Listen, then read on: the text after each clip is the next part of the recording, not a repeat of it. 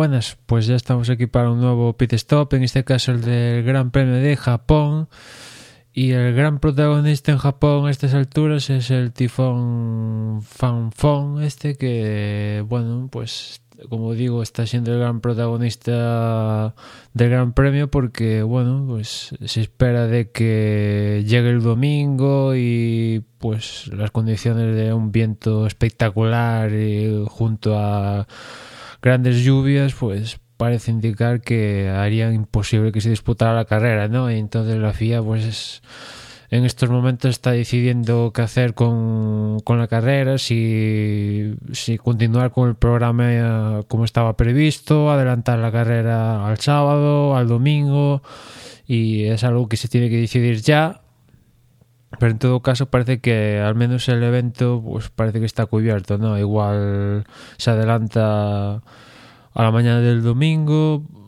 En principio se podría adelantar al sábado, pero parece que eso se, se ha descartado y lo más probable es que se adelante eh, a la mañana del domingo de, de, Japón, con lo cual serían más o menos las 4 de la mañana aquí en España si, si finalmente se, se adelanta. Pero eso no es lo más preocupante porque, bueno, más o menos se salvaría la situación con la carrera de Japón, a malas se suspendería la carrera, pero bueno, parece que no, no se va a suspender. Pero lo más preocupante es que la semana siguiente hay otra vez Gran Premio, en este caso en Sochi, en Rusia, se estrena el evento en, en Rusia. Y claro, el lunes, martes ya tienen que estar llegando todas las piezas con todos los equipos al circuito de, de Rusia en Sochi y claro, con este tifón espectacular a partir del domingo, en torno a la tarde, se, se dice que va a llegar con toda su virulencia azotando Suzuka pues claro, eh, va a ser muy difícil para todos los equipos desmontar todos los boxes, meter todas las piezas en las cajas y mandarlas por avión a, Sochi, ¿no? Con lo cual esa es un poco la máxima preocupación, más que el gran que el Gran Premio de Japón en sí, más que nada es la logística que plantea el tifón de cara a Rusia.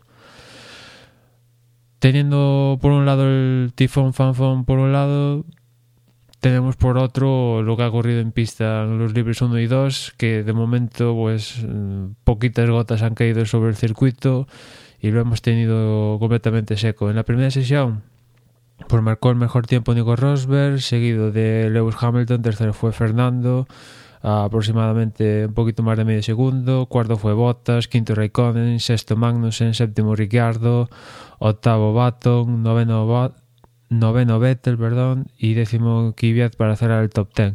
Es decir que como comentamos en el resumen, en el previo de Japón, pues se estrenaba más Verstappen que acabó décimo segundo.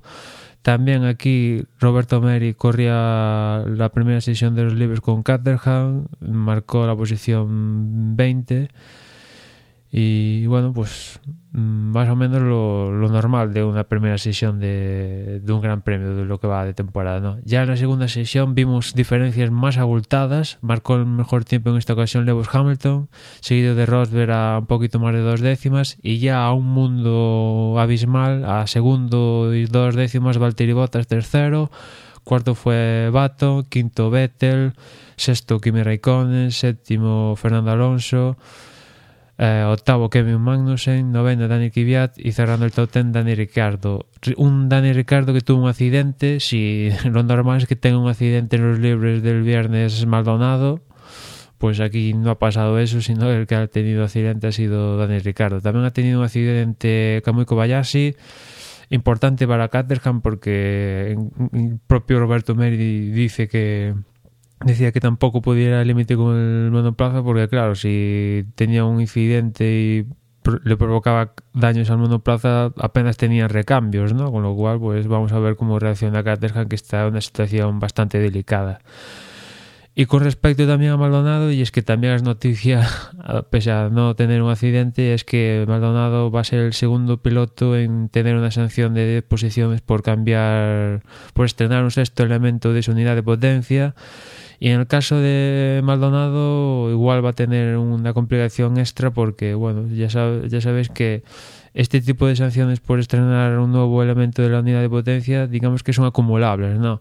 Y como el Lotus, pues con Pastor suele o quedarse en la, en la, Q, la Q1 o como mucho de los últimos en la Q2, pues eh, digamos que se va a acumular sanciones aquí en lo más probable es que se le acumule parte de la sanción aquí en Japón y el resto se le se le pase a para Rusia con lo cual pues Maldonado la verdad es que el número ese de 13 lo lleva por, por amargura toda la temporada y con respecto a la pinta que, tiene el Gran Premio pues eh, más de lo mismo no la lucha Hamilton-Rosberg veremos qué sucede que se lleva la pole y después la, la, carrera. Está muy interesante. Hamilton líder con tres puntos con respecto a Rosberg tras lo sucedido en Singapur. Y veremos si Rosberg puede romper esa racha que lleva Hamilton en los últimos grandes premios. Y después, con respecto al tercer escalón, pues eh, parece que Williams ha recuperado sensaciones de, de Singapur. Aquí trae un paquete nuevo también y parece que pueden ir bien, especialmente Valtteri Bottas. Veremos también qué hace los McLaren, en especial Jason Button, que en estos segundos libres fue cuarto. Veremos si también se puede involucrar en esa lucha. Y después tendremos, como siempre, a tanto Vettel como Ricardo, un circuito que se adapta a las mil maravillas al estilo de, del monoplaza de Red Bull.